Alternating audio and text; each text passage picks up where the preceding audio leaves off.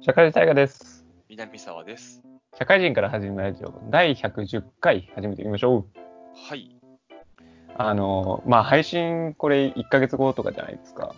うん、そうだね。大体。だし、うちの区とかの問題もあったんだけど、うん、ようやく給付金が届きましてですね。遅っ。はい。はい。うん。これ9月とかでしょ、流れるの。もう相当遅いけどさ。そうだね。ようやくなんですよ、10万。何結構でかいよね。そう。何つけ微妙なのよ、でも10万は。うんうん私にとって。何ができるわけでもない。うん。まあなんか家電とか買おうと思ったら足りないもんね。そう、まさに家電。はいはいはい。求めてるのは家電だと思って、うん、総ざらいしてたのよ、家の中の。ああ、何買おうかなみたいそうそうそう。どれ、どれ買えっかなと思って見てて、な。うん。あの、ものすごい、やっぱ、前もはま話したかもしれないけど、使ってんのよね、年月。全部うん。うんなんか、逆にちょっと悲しくなっちゃうんだよね。買い替うん。ステえートがそう忍びないみたいなね。の。炊飯器とかさ、はいはい。僕が大学時代に、あの、一人暮らしを始めて、うん、その日に親と声優に買いに行った炊飯器なのよ。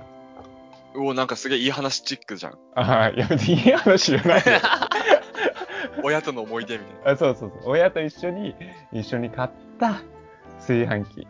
で、なんかこれ、まあ安いから、あの、なんかもうちょっと金を、が溜まって、なんかいいやつ買った方がいいけど、とりあえずね、みたいな。な感じで買ったやつ。はいはい。現在2020年ですよ。とんでもねえ年月経ってんなと。一人暮らし始めたのってもう本当に8年前とかだもんね。そう。もう8年ものなんだなっていう。そう、あと、掃除機とかね。はいはいはいはい。あの頃、サイクロンの出たてですかね。うん。あれも声優で親と買いに行って、2000円の、なんかスティック型のすごい簡易的な掃除機。はいはいはい。スティック型あるね。いや、もうこんなん全然吸い込まないと思うけど、まあ最初だから、こんなんでいいと思うよ、みたいなことを親に言われ、あ、じゃあそっか、と思ってそれ買って、2020年ですよ。飛び方が半端ないんだよな、年月の。もう今でも現役でやっててさ、もう、今なら吸ってんのか吸ってないのかよくわかんないんだよなそう そう、現役って言わねえんだよ。気分。掃除している事実を手に入れるための掃除機みたいな。はいはいはいはい。いや、もう、あいつは買い替えた方がいいよな。でも、なんかな、それなりの一緒に歩んできた軌跡があるから、なんか、この持つところの白い部分のちょっとした黄ばみ、経年劣化のプラスチックの黄ばみ、愛せちゃうのよね。うん。いやー、まあそういうとこに愛着持っちゃうよね。うん。サイクロン買った方がいいと思うんだけどな。あとレンジね。レンジね、タイガーのとこのレンジ、すごいちっちゃかった印象あるわ。まだ回ってんのよ、ターンテーブルが。うーんって言いながら回るやつね。もう、今見ないよね。 回る見。ない見ない見ない。ターンテーブルのレンジ。もう何にもはいは原念に持ってなくて、うん。で、ちょっと電気屋ちらっと見て、あ、今回るやつってねえんだと思って。気づくのそこでアイリス大山とかでも、もう回ってないんだよ。回ってない回ってない。まだ俺なんかでかいなんかターンテーブルのガラスみたいなのやっぱ持ってるもんね。あのあ、下に引くやつね。そう、下に引くやつ。 その下にプロペラみたいについてる。あんななんで回ってんだろう、今更ながら。あいつ。まんべんなく焼くためそうだよね。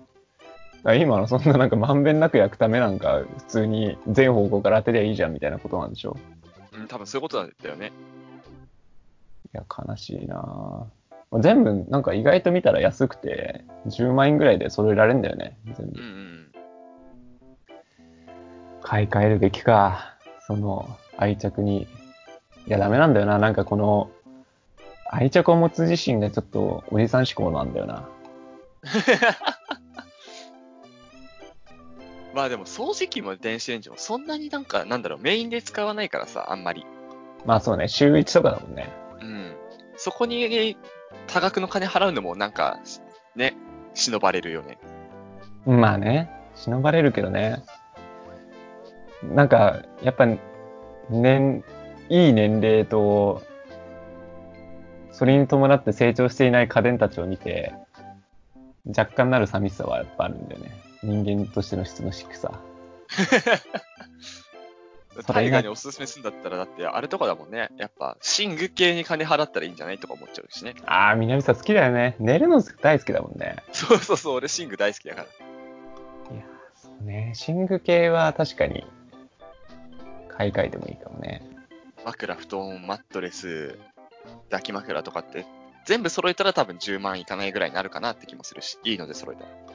確かにそれは考えようかな。でも南沢とかは最近パソコンとかも買ってさ、うん。金使ったと思うけど、例えば100万とかあったらどうするいや、100万でも、俺多分この機材系のアップグレードに使っちゃうかもね。南沢、機材、そんなにやりたいのな、な、な、何 南沢最近すっごいこだわり持ってんじゃん。そこら辺の充実に関する。いや、あのね、大河とね、思考多分これ似てるかもしれないんだけど、うん。うんうんあの、安物買いの税入しないっていう言葉があるじゃないですか。うんうん俺、大学生の時にパソコン買ったんだけど、うん。うん。その時って7万とか5万ぐらいに安いの買ったんだよ。うんうんうん。結果2年ぐらいでもうなんか、すごい遅かったし、使い物になんなかったの。ああ、それ経験しちゃうと、今高いの買って長年使いたいのよ。はいはいはい。だからその長年使う目的で、先行投資で早めに高いの買いたいっていうのが一番だね。ああ、ちょっと高めの、でもパソコン買ったし、まだまだ欲しいの、機材。何自宅のスタジオででも作るのそう、自宅のスタジオをね、完音備してや響ろうとか、音響とか 防音材貼ろうかな。か。そんなもんいらないでしょ。まあ、このラジオ撮るのにもね、この、今ヘッドセットでやってるけどさ、俺。うん。なんか、ちゃんと防音とかさ、集音があったら、コンデンサーマイクでこのオンライン撮ったら多分、音質が、一人でやってるラジオぐらいの音質になるかなと思ってるし。ああ、南沢だけめっちゃいい音する系ね。 今は結構大河の方が音質いいからさ。ピンマイク、ピンマイクだけどね。そうそう、あれピンマイク買おうかなとか思ってるし。 どうすんの南沢だけ、なんかディーン・フジオカみたいな声し始めたら嫌だわ。それはもうマイクのせいじゃなくて、音質の問題だわ。 クリアになりすぎてめちゃくちゃ渋さが。なんだろう、タイガーとちょっと違うかもしれないし、同じかもしれないけど、気になると気になっちゃうんだよ。ああ、そうね。だから前タイガーツイッターで言ってたけど、ラジオ聞いてて、一人のラジオと二人のラジオで音質違いすぎるじゃん。そう、気になるね。そう、そ結こ気に局なって、そのあれはオンラインの、ちょっとまあいろいろ問題があるなっていうところで、うんうん。まあやるなら直接撮るしかないねっていう感じなんだけどね。 そうだ音質良くす。ねるためにはね。そこをの差を埋めるために、お金使いたいっていうのが出てきちゃうわ。なるほどね。やっぱ愛が強いな、ラジオに対するな。一人でやるぐらいのね、熱量うん。ですよ。一人のラジオね。一人ラジオね。うん。いいと思いますよ。週1ぐらいでやってくだ さいよ。いや、お前と喋ることなくなっちゃうよ。いや、いいよ。一人で喋った後に、二人で喋ればいいじそれについてね。ゃん。うん。楽しいかそういらう。そういう方式もありだけどね。楽しいから。週1ぐらいでやってくれると、僕の楽しみは増えるかもし れない。毎週の。南さん、今週どういう、何人考えてきてたのかなみたいな。あれだね、あの、それこそさ、あの、鬼おろしさんのラジオとかあは、10分ぐらいで、あんまりいろんなテーマ喋んないじあ、ああ、そうそうそう。ゃそん。ういそのうういうでい方い式よやっ。たら週1であげれるかも。 うん。なんか今日のワンコ的な感じで見るわ。今週の南さんみたいな。習慣 的にね。そうそうそう。週刊南とかいいじゃん。週刊アスキ ー。南沢ニュースみたいな。こんなことありま した。超どうでもいいな、それ。じゃあやんねえわ。 すごいしょうもないこと喋るでしょ。ベイブレー、ベイブレードのしょうもないこと喋るでしょ。ツイッターでやったけどね。うん 今週はこれ買ってですね、とか言って。うわきついわめっちゃ。レビュー打つ27歳、それきついわ。まあ、やることが義務化しちゃうと面白くないと思うからっていうのもあるんだよね。そう。だからなんか、気がついた時に週1に上がってるといいねって。そうね、週一で話せることがあるように、日々を充実させてね。でそれこそさ、大河の給付金の10万とかもそうだけどさ、うん。でもこういうの買ってみましたとかっていうのもありっちゃありだからね。そうだよ。やってください。ちょっと大河の一人ラジオやりたいんだけ ど僕気合向いたらやるんで。、やらね え、それ。いけたら行く理論だわ。じゃあ、本編やっていきましょうか。今今日は南さんの心理学です。じゃあ、はい本編いきましょう。はい。はーい。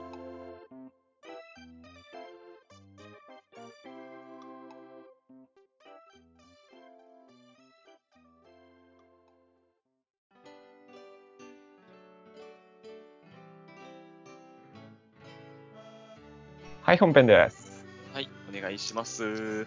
で、えー今回は、今までやってきたね、もう1年ぐらいやってきた発達心理学をまとめていくっていう回になってます。最初の方めっちゃ忘れちゃったな、多分。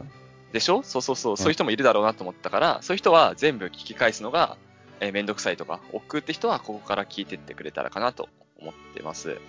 はい。じゃあまず最初に、発達心理学って何なのっていうお話から、もう本当に最初だけだね。そこから振り返っていこうと思います。うん。で、発達心理学っていうのは、もう名前の通り、人間が年齢を重ねるごとにどのように成長するのか、発達するのかってものを研究した学問ですと。うんうん。で、具体的には、アイデンティティと自我というものと、認知と学習というもの、対人関係と、えー感情と動機っていうものがどう発達するのかっていうのを研究している学問だね。はい。で、アイデンティティと自我ってものについては、エリクソンの発達心理段階。で、対人関係と感情と動機ってものについては、友人について。認知と学習については、ピアジェの社会的相互作用論などのお話で今まで話してきたんですよ。うんうん。で、え今回のまとめではそのうち、エリクソンの発達心理段階をまとめていきます。はいはい。で、さっき話した通り、エリクソンの発達心理段階は、アイデンティティと自我の発達がどうなっているのかっていうものをまとめたものですね。うんうんで、これまでの、えー発達心理段階の回、今まで学童期の発達心理学みたいな回で話してきたものは、まあ、アイデンティティと自我ってものに関わらないことまで全部まとめちゃって、詳しいことまで詳細に話しちゃってるから、より詳細に知りたいって方は、えー過去の回を拾っていただくとして、今回はそのアイデンティティと自我ってものにのみ焦点を当てて、簡潔にまとめていきますと。はい。で、えー発達心理段階についてのおさらいなんだけど、これは人生の80年とか90年のものを8つ、8個に区切って、それぞれの段階でどのような経験をしたかっていうことによって、自分のアイデンティティだったりとか、自己ってものが確立していくよっていう理論ですね。うんうんで、8つの区分けが、乳児、幼児前期、幼児後期、学童期、青年期、成人期、壮年期、老年期であると。うん。うん。だから、えーそれぞれね、今までの回で、乳児、乳幼児期の学習、えー心理学とか、学童期の発達心理学みたいな回がそれぞれあるって形です。うん。うん。じゃあ一個ずつまとめていきます。乳児期は年齢で言うと0歳から2歳で、信頼感と不信感ってものが、えー人間の中に葛藤が存在していて、乳児期に最も身近である他人である、ところである親っていうものですね。その親を信頼できるかできないかが子供の中で葛藤が起きると。うん。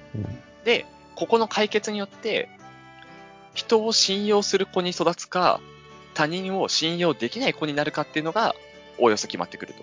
アイデンティティ的には。うん。うん。で、えーこの頃の親とか周りの人間は、この頃の子供に対して何を気をつけなきゃいけないかっていうと、感情に気をつけましょうねってお話をしました。はいはい。この頃の子供は、言葉とかはわかんないけど、その代わり感情に非常に敏感ですと。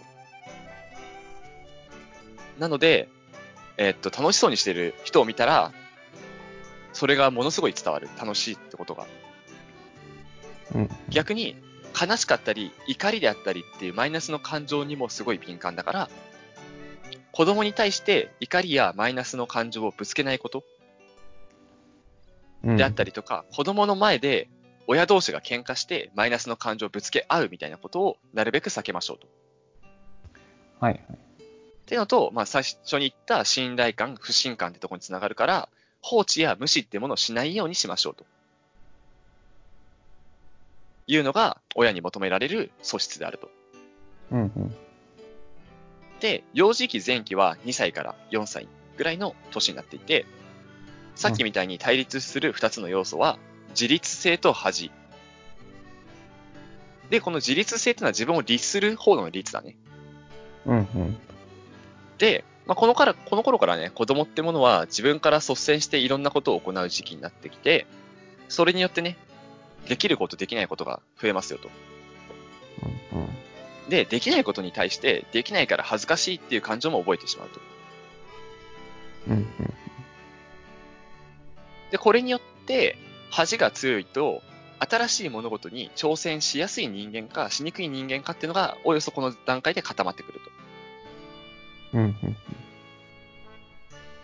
言われています。で、後期もほぼ一緒で、後期は4歳から6歳で積極性と罪悪感ってものになってるんだけど、対立がね。これも積極的に物事に当たっていった結果、失敗したりとか、悪い結果になった時に罪悪感が生まれると。はいだから、幼児期の前期後期合わせて両方とも、結果的には、新しい物事に挑戦しやすい人間か、しにくい人間かを決定するのが幼児期ですと言えますね。うんうん。で、幼児期に教育者が気をつけなきゃいけないことは、怒り方の部分ですね。で、もう怒り方ってどういうことって話なんだけど、何に対して怒るのかっていうのがすごい大事で、できないことに対して怒ると、新しいことに挑戦しない子になってしまいますよと。はいはい。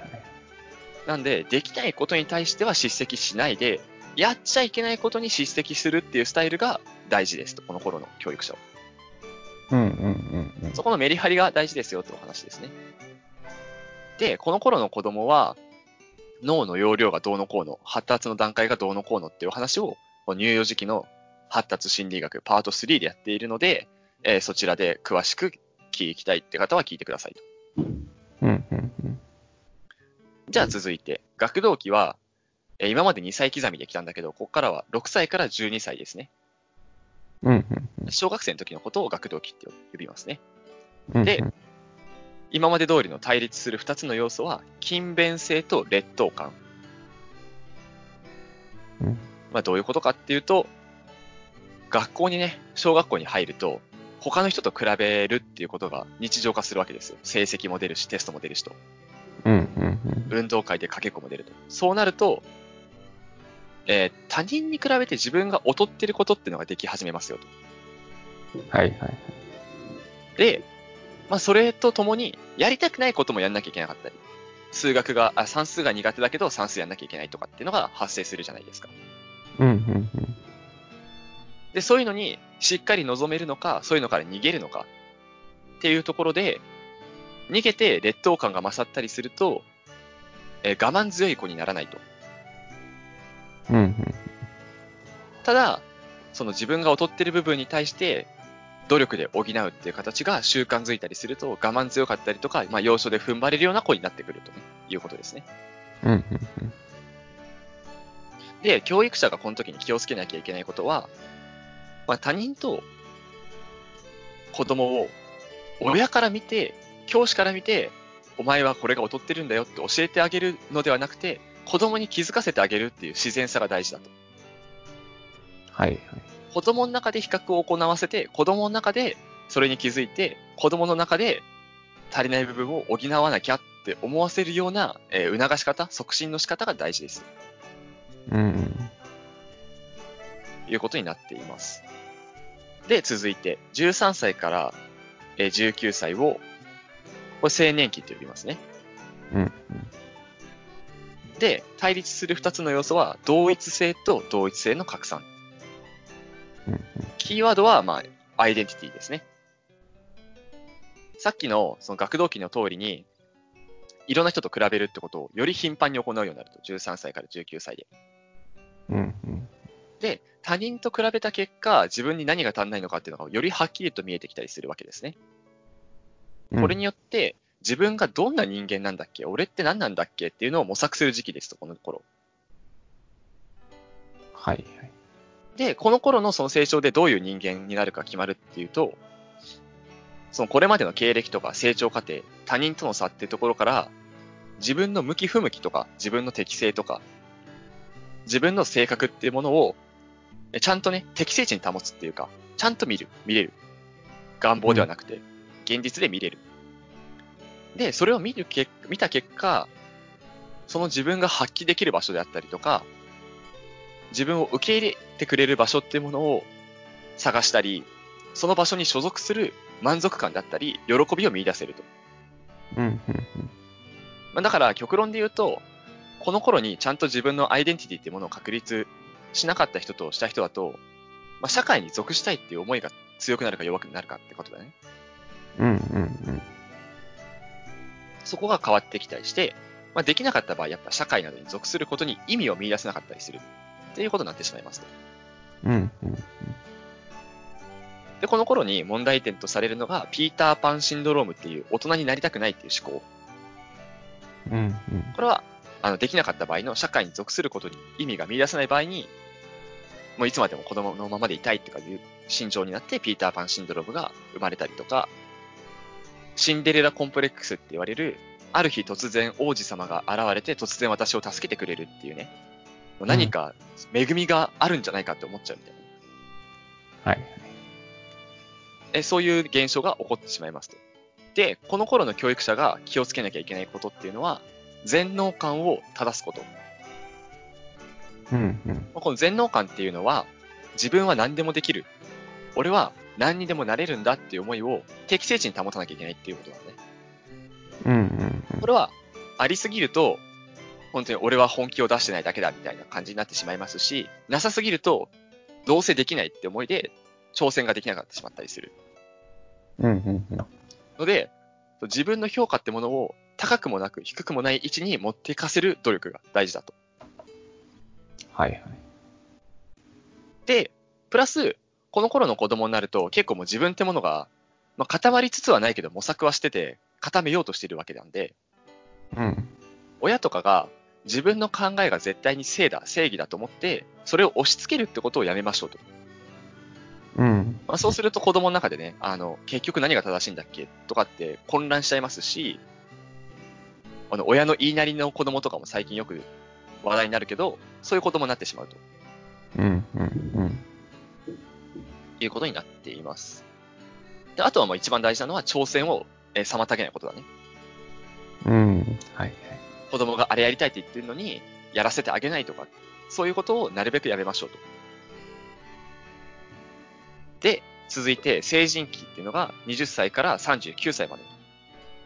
はいはい。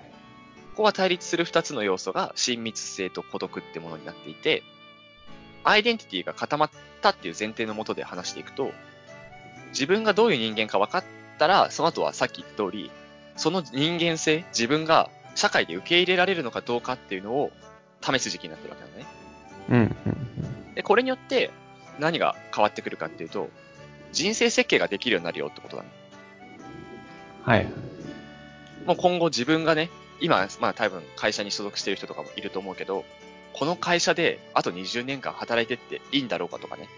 っていうのは、自分の適性と会社の適性と、周囲の人間の適性とかを見比べてようやくわかることだよねうんうん。ということなんで、今後自分がどういう道を歩んで、えー最後まで、定年まで働いていくかとかっていう人生設計ができるようになってくると。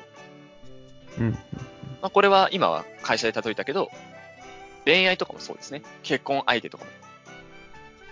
この人と20年間歩めるのか歩めないのかみたいなね。うん。っていうところが分かってきたりとか、判別できたりする時期になっていますと。うんうんうん。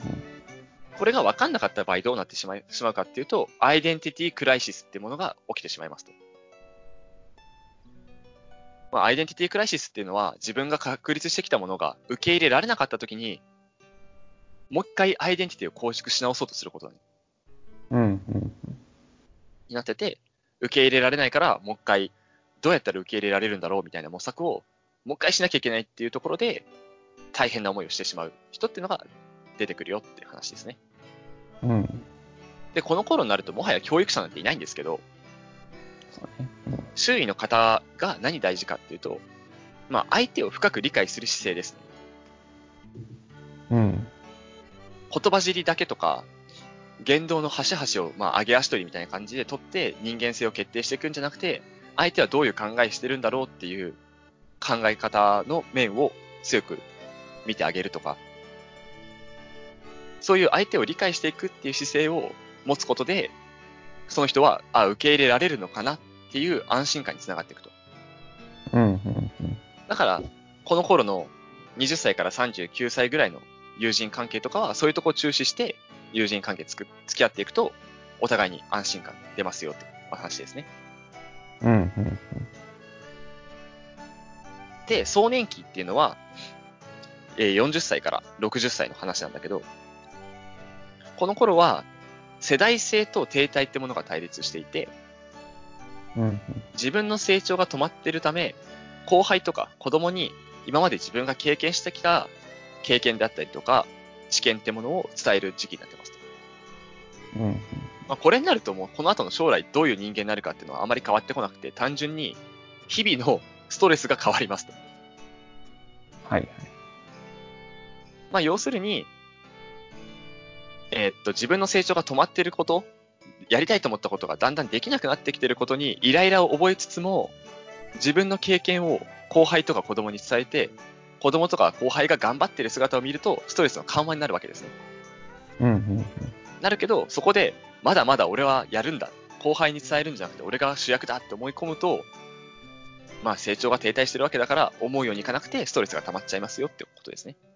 うん。うん、うん、で、これに関しても、もう教育者なんかいないから、周囲の方は、成人期と同じように、サポートするであったりとか、理解する姿勢が大事ですと。うん、うん。まあ、この、この頃になった人はね、焦りとかもあるから、そういう面を理解してあげたりとか、その人を助けてあげようっていう思いが大事になってきますよ、とはい、はい。いうことになってます。で、老年期はもう最後なんで、統合と絶望ってものが対立しています。うん。まあ、これによって何が変わるかってもうこの頃もう本当にこの後の自分とかっていうのもないからこれによって今までの人生が満足いくものだったか後悔が残るものだったかっていうのが決定しますとうん、なんで老年期にたとえねすごい素晴らしい経歴を築いてきた人であっても老年期にこの統合と絶望の間で絶望が勝ってしまうと後悔が残る人生なだったなって思う最後終わっちゃうとうん。うん。でも、全然素晴らしくない人生を歩んできた人がいたとして、その人でも最後の自己統合のところで、今までこういうふうに人生歩んできたな、満足だなって思えたら、満足感を得て、えー死んでいくことができると。うん。で、この頃の周りの人っていうのもやっぱ同じで、サポートと理解をってとこなんですけど、老年期の発達心理学の回でもお話ししたんだけど、この頃になるとね、やっぱ自分を振り返る時期なので、昔話が多くなる。私が若い頃はとか。うん、うん、うん、うん。それはもうそういうものなんだと割り切って聞いてあげようってちゃんと。それをまた始まったよみたいな態度で聞くと、まあその人が悲しい思いをしてしまいますよと。最後に絶望を抱いたまま死んでしまうようなことになってしまいますよとうん、うん、いうところになっています。まあ要するに今までの話全部まとめると、0歳から2歳で、えー人を信用できるかできないかが決定して、2歳から6歳の幼児期前期後期で新しいことに挑戦できるかできないかっていうところが決定します。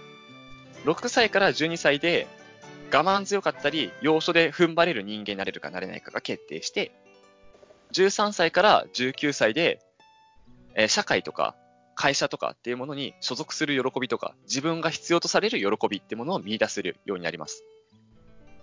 うん。 20歳から39歳あたりで自分の人生設計とかができたりできなかったりしてきて、で、その後は、えー特に成長がなくなっていくっていう流れが人間のおおよそのアイデンティティの発達でしたうん。というところになっています。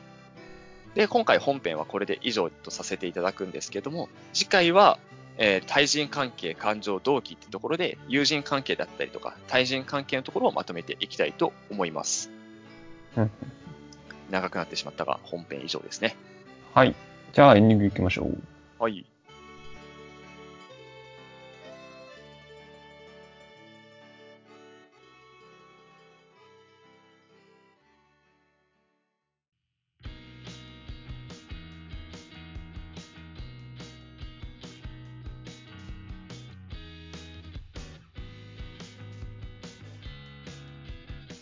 はい、エンディングです。はい、お疲れ様です。いやー、まとまったね。もう無理やりまとめたからさ、20分かかっちゃったわ。うんうんまあでもなんか、いいね。人生総まとめ編みたいなね。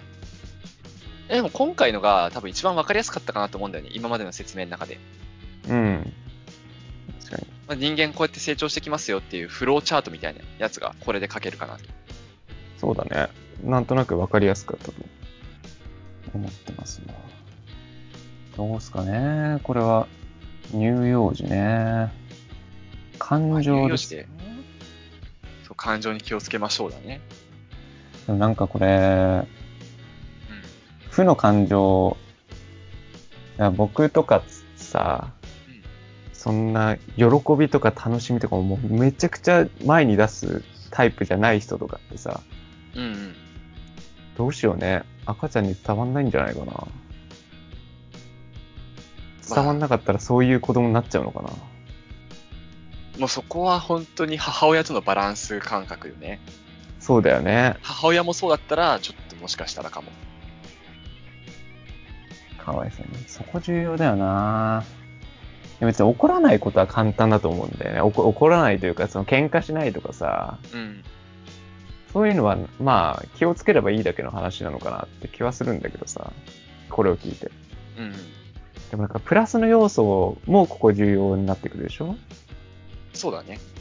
そうそれを出すのって、もう努力しても難しいケースってあるよね。うん、まあそうね。努力するしないじゃないっていうか、なんというかね。人間性の部分でね、むそうそうそうそもそも難しいみたいな。っていう部分は結構なんかあるなって思っちゃったね。なんか昔、そう、俺もさ、これ、これも実際乳幼児期の発達心理学の時に話したんだけどさ、うん。の赤ちゃん相手にその楽しんだりとかって俺できないみたいな話したことがあったんだよ昔ああ、そうね。そうそういやでもやっぱりた多分ねこれは憶測だけど自分の子供だったらできるのかなと思うのよはいはいはいはい。自分の子供だったらその子供がさなんかちょっと成長が毎日1日ずつであるわけじゃんうんうんうんうん。そこに喜びを見出せるんじゃないかっていう希望があるのそうね。あ立った立った立ったみたいなさああ、なるかも。なるかそういう喜びを見せれればそれだけでもなんかいいのかなって気はするああ、そういうのはできるね。なんかまあなんかこう、そういうのは出ちゃうかもね。いやなんかこう、うん僕が思ってたのは日常生活のなんかこう、働いてたりとかするこう、フラットな時に、そういうのが見せられるのかっていうのは結構不安だなって思っちゃうんだよね。うんなんかこう、立ったとか、そのなんか赤ちゃんに対して、よくできたとか、なんかそういう話とかっていうのは、すごい、なんか、まあ要は前言ったような、ピピエロになれるというかさ、うんそういうのできると思うんだけどさ、なんか、そんな24時間できるわけじゃないし、こうなんかずーっとそういうのできるわけじゃないからさ、そういうところでなんか楽しく過ごせなかった時苦しいなって思うんだよね。もうそこは、あれかね、やっぱ、その自分の心理状態を理解するって感じじゃない。なんか、無理だなと思ったら、本当子供に見えないようにするとかさ、自分のう姿とかん、そうだよね。で、あ、今だったら楽しくいけんなって思った時は子供と一緒に接するとかね。うん。なるほどね。あとは、まあ、あとはまあ、そのセクションセクションで言ってたと思うんだけど、うん。あとはどうだろうね。その時に言ってなかっただろうなと思ったのが、老年期あたりでさ、も、あ、言ってたかな。あの、武勇伝みたいなの話すじゃないううん。 それなんかもう、25歳ぐらいで結構やってる人いるよね。あ、これ、話した記憶もあるような、ないようなだね。あなあるようなないようなだけど。うん。もうすでに、すいるいるでいにる老年期のマインド持ってるやついるよね。いるいる。あれすごい嫌いなんだけど。でも、なんだろう、あれかもね、老年期みたいに、目的が自分のさ、この経歴とかをまとめてるからそういうのが起きるんじゃなくてさ、うん。もしかしたらアイデンティティ確立のためにやってんのかなって最近は見方もしてるわ、俺。ああ、それはあるかもね。俺こういう人間で合ってるよねみたいな確認したくて、今までの武勇伝話すみたいな。ああ、そうか。そっち系か。だから目的は違うんだな。うん、そんな気は最近やっとしてきた。難しいな。中途半端な年齢の人がやるんだよな、そ れ。40ぐらいとか。多分その頃ちょうどその中年期アイデンティティクライシスとかがあるそかっらちさ。か。そうそうそうそうそうそっち。か。そういう人なのかなって見れるようになってきたわ。大人になったな。いや、これ勉強すると人間の見方変わりますからね。 40ぐらいの人が多い気がすんだよな。なんとなそうく。人生設計とかするって話したじゃん、さっき。うん。見つめ直してんの人生設計か。が、そうそう、見つめ直して、この道筋で、俺が進むべき道ってこっちで合ってんだよなって確認したいがための武勇伝みたい勝手にしてくれよ、本当に。な。 めっちゃ嫌ってるじゃん。長いのよ。まあ、わかるわかるわかる。長いし何回も聞くのよ。ね、そうそう。すごい何回も聞いてくるし、なんか大体そういう時ってさ、なんか俺こうだったんだよってさ、でもそれってこうじゃないですかみたいな反論してもさ、あんま取り入ってくれないよね。うん、そうなんいやだ。硬違ういのこうなんだよ頑固なんだよね。そうそう。頑固親父みたいな側面はあるよね。なんかもう60歳とか70歳とかまで行くと愛せるんだよね、まだ。うんうん。なんか確かにまあそこまで離れちゃうと、なんかこう、自分としても現実味がないでではないけど、なんなんだろうね。ご教授いただいてる感が出ていいんだけど、 40とかってリアルだからな。リアルで中途半端なのよ。内容も中途半端なのよ。うん。別にまあそういう人ほど薄っぺらかったりとかするからな。まあ、あとはね、大河がどうかは知らんけど、ほら、リアルすぎてさ、うん。俺たちにも訪れるって思ったら、危機感からあんま聞きたくないよっていう気持ちがあるのかもしれない。ああ。っていうか、そんなに薄っぺらいんだったら、喋んない方がいいよって思っちゃうんだよね。僕絶対40になっても、話さないと思うんだよ。なんかそんなに大した自信がないのに喋るのすごいなと思って。うん。それは、なんか、うんそういうとこは尊敬するかもね。うん。まあ、それかね、誰かに認めてほしいのかもねそう。認めてくれなかったりすると、独身とかだとね、褒めてくれたりする人もいないし。ああ、そっか。いや、結婚してたら奥さんがそれ聞いててもなんかもう、なんかもう、なんか、かわいそうだ。あの、親密性と孤独って言ったけどさ、うん。自分が受け入れられられる場がないと、もうそういうとこで受け入れてほしいみたいな。うーん。俺こんなすごいことやってきたんだよ、受け入れてよっていう懇願。それもうに見えなんあ、それ今、耳痛いわ。げ現実味出てくるわ、それ。やめなさい。それは現実味出るわ。僕らがやるときに。っていう可能性もあるよ。そうね。多分このラジオ内で40歳ぐらいの時に、あのー、V で語ってるかもしれないんだよね。 みんなに認めてほしいから。つい最近まで結構語ってたけどね、小学生の時こうだったとかね。ああ、そうね。ラジオはそういう場なのかもしれない。そうかもね、認めてほしいとかもね、含めて。ああ、承認欲求をね、そこも絡んでくるからね。そうあそうね、今回のやつはアイデンティティと自我に注力ししすぎた結果、その承認欲求がどうのこうのとかさ、うん、っていう話も本編の方ではしてたのよ。昔の乳幼児期の話とかでも。うん。そういう話は全部割愛しちゃったけど、そういう面もあるよ。そうだよな。人間の感情は複雑だということですね。本当に。む、まあ、むずい、むずいっていうか、この通りに固まっていくんだとしたら、割と早い段階で決まっちゃってるし、いろいろ。でも発散する場がないっていうのも悲しいからね。まはうん。程よいんじゃないですかね、ラジオで。二人でやるってのが。あ、うん。ほら、ラジオでリスナーさんとかも聞いてくれる方いるけど、数字で何人再生とかって出るけどさ、うん。それよりもやっぱ二人でやって、前大悟言ってたけど、大河が聞いてくれてるとか、南沢が聞いてくれてるっていう環境がいいんじゃないかな、これ。いや、そう、だから、南沢とかが、その、なんだろう、そういう時が先に来てしまった場合、も温かい目で両方見つめ合うっていう環境を作んなきゃダメだね。うこれ学んだからいけるでしょ。そう。ああ、南沢、今、アイデンティティクライシスなんだな って。うん、そこはちょっと自分が大人になって聞いてあげようみたいな。うん。まあ、先に来ても後に来てもだよね。そうだよ。いずれ来るんだから。いずれ来るから。いずれ来るから。武勇伝語り始めたら、はいはいはいじゃなくて、ちょっとね、あの、はいはいって思いながら、親身に聞いてあげるみたいなうねん。。そうそう、そこで周りの人のサポートが大事って言ったけど、そういうことだよね。うん、語りたくなるんだよな、多分。うん、多分なるんそうだよ。なんだよ40ぐらいで。俺は多分語りたくなる年になるんだろうなって思ってるわ。そのタイガは、俺はあんま語らないかもって言ってさっき言ったけど、いやー、その時になったらなってるんだろうね。だ から、今はそう俺は思っ絶てるけ対言どっち。ゃうと思ううわ。ん。そうなんだよ。多分。自分大好きだしね。あー、でもミミネーサーがそうなったらちょっとうざいかもね。今までも結構何回かあっただろうしな、そういうの。そう、そのモードに自分、が大好きなそのモードになるとね、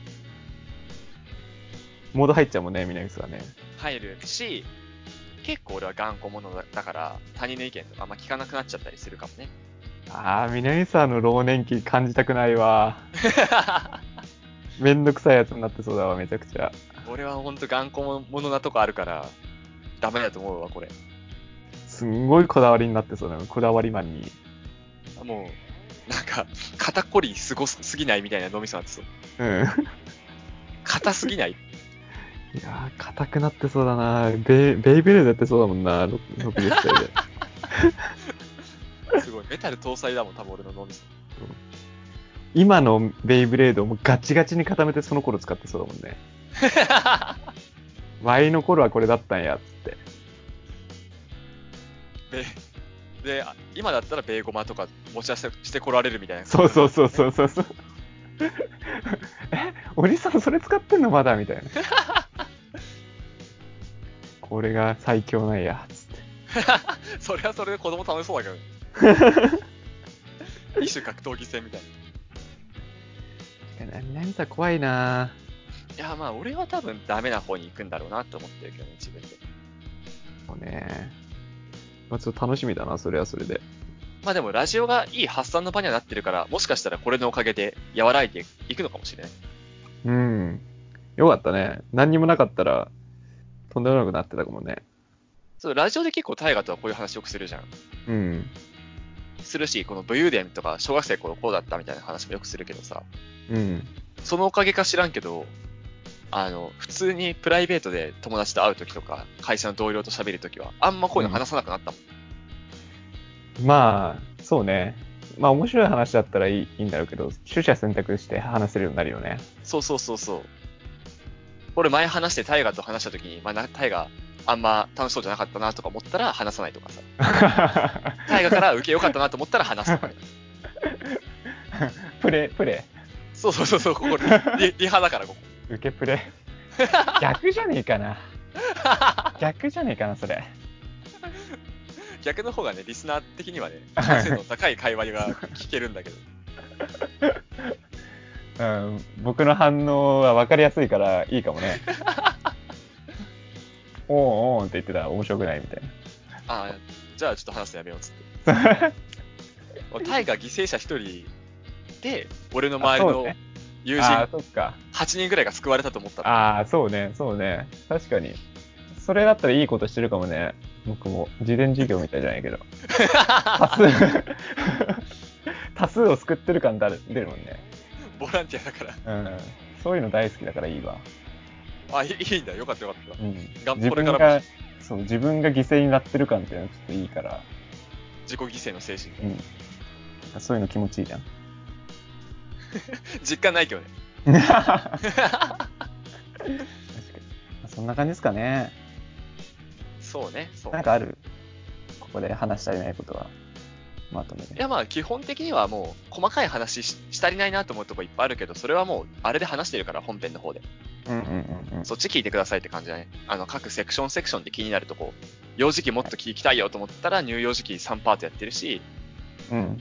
成人期聞きたいよっていう人がいたら、成人期の学、えー発達心理学って3パートぐらいやってるから、そっち聞いてくださいとうんうんうん。いう感じだね。了解です。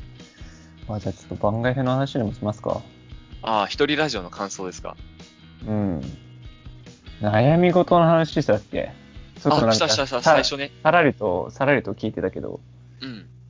悩み事を人に話したい。僕ね、まあ僕が解決策を求めるっていうのは確かにね、あるよね。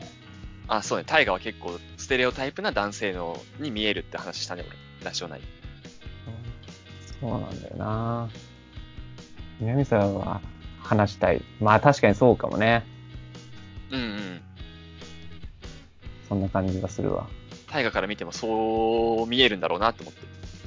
うん、なんとなく、なんとなくそんな感じです。まあ話し方がそうだもんね。僕と南さんの違いで言うと。ああ、結構違うもんね、話し方は。進め方というか、うん。あれなんだよね。南さんの話は、ふんわりする。ふんわり系だもんね。うん、まあ、大体が。ゆるふわ系、ゆるふわ系というか、ゆるふわ可愛い系だもんね。可愛いかは別としてね。 まあ、ラジオとかでもね、この心理学の説明とかでもね、最終的にいい感じにしましょうみたいなね、うん。話し方するときもあるしね。そうだな。僕はパッキリしたもんな、そこら辺。まあ、ラジオ内で喋ってるね、喋り方はね、なんか、分かりやすく伝えるってなると、こっちの方が分かりやすいかなって考えたりした結果だったりするけどね。うんうんうん。最近悩んだことあるんですかあ俺はでもね、最近はもう特にないかなって感じなんだよね。まあ、1年前とかはどうだったかっていうと、あったけどね。うんうん、ほ、ら、1年前とかだとちょうど忙しくなってきてとかってあったじゃん。はいはいいろいろ仕事で。ああいう時はあったね。ああ。南沢はあれだよね。余裕あった方がいいよね。俺余裕あると悩みなくなってくからね。うん。余裕なくなると抱えちゃうんだよね。余裕ないとき、南沢もツンケンしてるもんね。なんか人によるよね、それ。なんだろう。うん。余裕がある方がいろいろ考えちゃって悩む人もいるいると思うんだよね。ああ、そうね。いろんな選択肢とかがね。そうそうそうそう。俺はそれとは逆だなって思ってる。ああ、確かにね。余裕あると勝手に自分で解決できちゃう。余裕ないと、うんってなる。そうそうそうそうそう。処理速度は遅いから。ああ。南沢の、分かってくるね。そこら辺は。タイがどっちなんだろうと思う。なんかあんまりわかんないけどね。余裕あった方が悩むのか、余裕ない方が悩むのかみたいな。僕逆だと思う、南沢と。あ、そうなんだ。ある方が考えちゃう。ある方が、なんかいろんなこと考えて、広がりすぎるんだよな。いろんなことを全部悩む。わーって。余裕ある時の方が、仕事とかね。なんかこう、仕事とかが忙しくなってくると、いろんなことがこう、仕事モードで処理しし始めるから、割とうんいい感じで処理速度が上がるね。ブワーって。もう考える間もないぐらいの方がいいってことだね。そうそうそうそう。それの方がなんかいい選択もできてる気がする。ああ、じゃあ結構そこは納得感もあるのね。そう。で忙しくないと、なんだろうね、良くないことまで考えるというか、うんうんうん。悩まなくていいとこまで悩んだりとかするから。そうそう、そういうことあるよね。で、結局そういうのって忙しくなってくると、あの、悩まなくなってくるから、あ、どうでもよかったんだなって思うんだよね。そうね。うん排除しちゃった、忘れちゃったってことはどうでもよかったんだ悩なむ。 そう悩むべきことではなかったなっていう。そんな時間かけて考えるほどのことじゃなかったわ。そうそうそうそう。だからね、それはちょっと無駄、無駄要素だなって思うから、ある程度忙しいまあ、忙しくないことなんてないからな。それはそれで、ないけど。いきなり1ヶ月暇になったら悩むだろうな、いろいろ。あーね。これ多分両パターンだよね。二つともなんかどっち正しいとか、どっちが多い少ないじゃなくて、あるある。両方ありそうよね。うん。あとね、さんな、セクシャル問題があるからな。セクシャル問題はでも、そう、大河にはラジオの本編でも言ったけど、何回か話したことあるんだよね、これ。 あるね。番外編では興味なさそうだと言われましたが。なかったでしょ、実際。まあ、なかったっつうかね。なかったっつうか。まあ、最近だったら、まあ、南さんの、そうだよねっていうので、そこを深めるっていうのは、なんかあんまり、逆にしにくくないうん。な、なんだろう。なん大学かぐらいの時に一回話したじゃん。うんうんうん。その時感じたのは、なんか踏み込みにくいのかなって思っちゃったんだよ。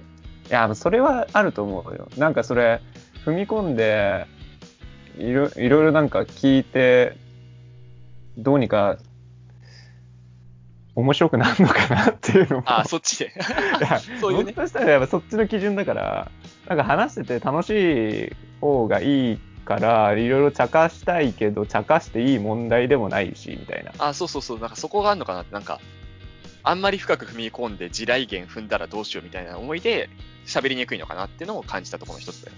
いや、まあそれはそれは、大いにあるよな。だからこそね、その本編のラジオの方でもね、あの、もう俺はあんま気にしないんだけどっていう前置きして、タイガーも喋りやすいかな、これでみたいな。ら、はいはいはい。謎の配慮はあったんだけど。そうね。そこら辺いいはで、すよ。まあ、踏み込んでいいですよって思言われて踏み込むようなとこじゃねえんだよ。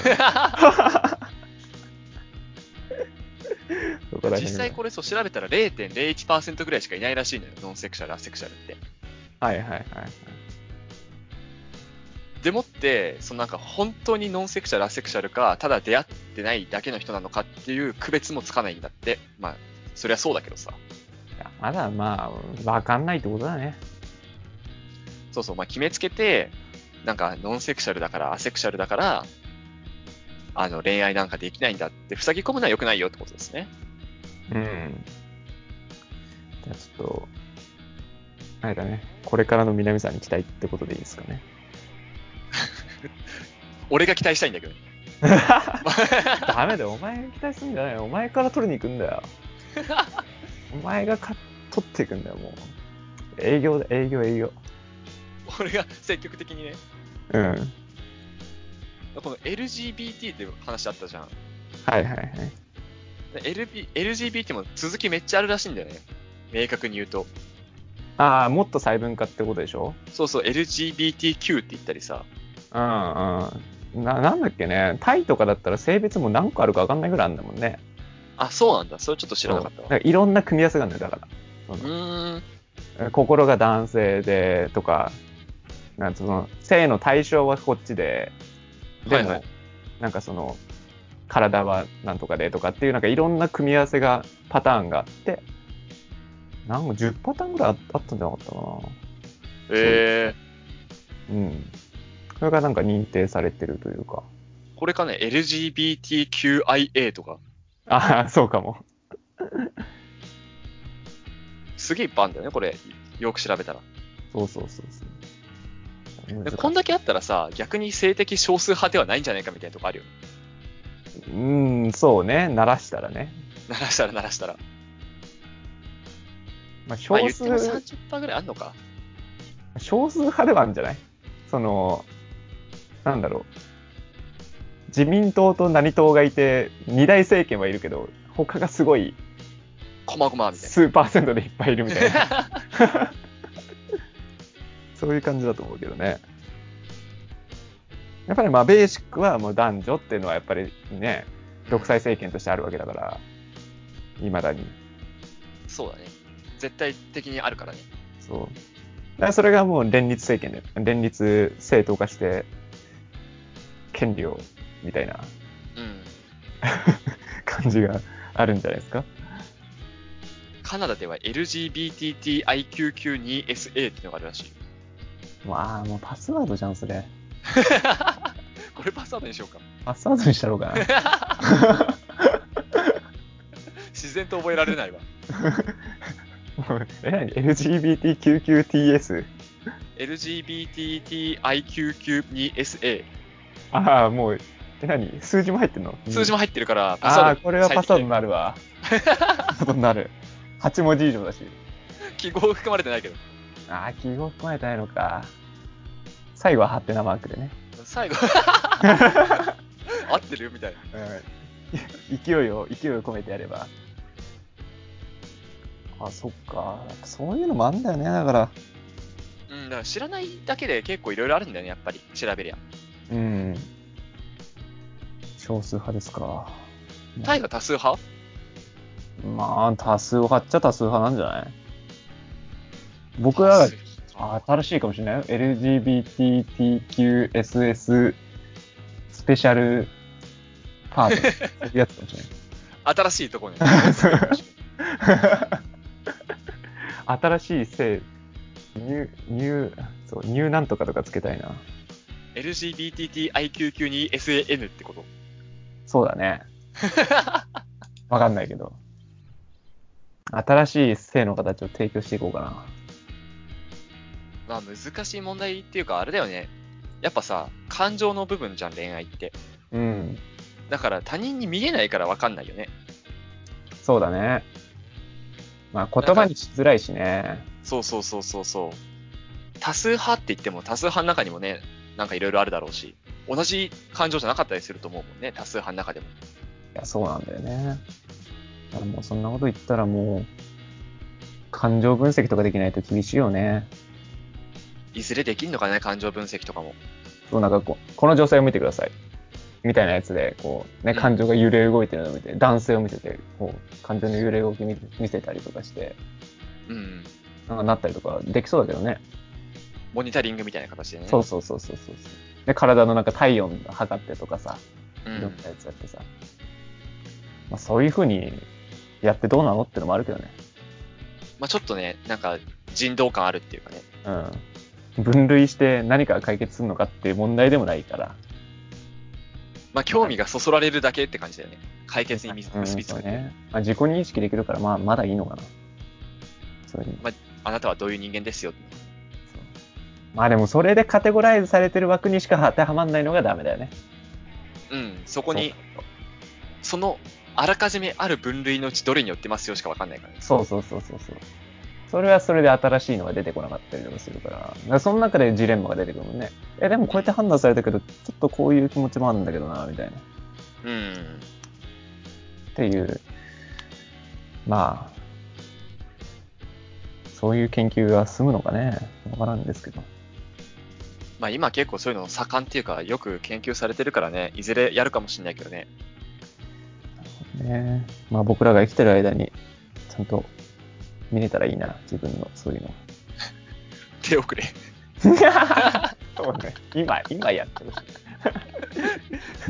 20年後にやっても手遅れだわ。そうね。そうね。まあちょっと難しい問題なんで、また話していきましょそうね、またどっかで話せたら。まあこれ話したいなって本当ラジオの中でも言ったけど、いどっかで話せたらいいなと思ってたからね、う。こういう機ん会があって嬉しい限りですわ。わかりました。じゃあ今日は終わりにしていきましょうか。はい。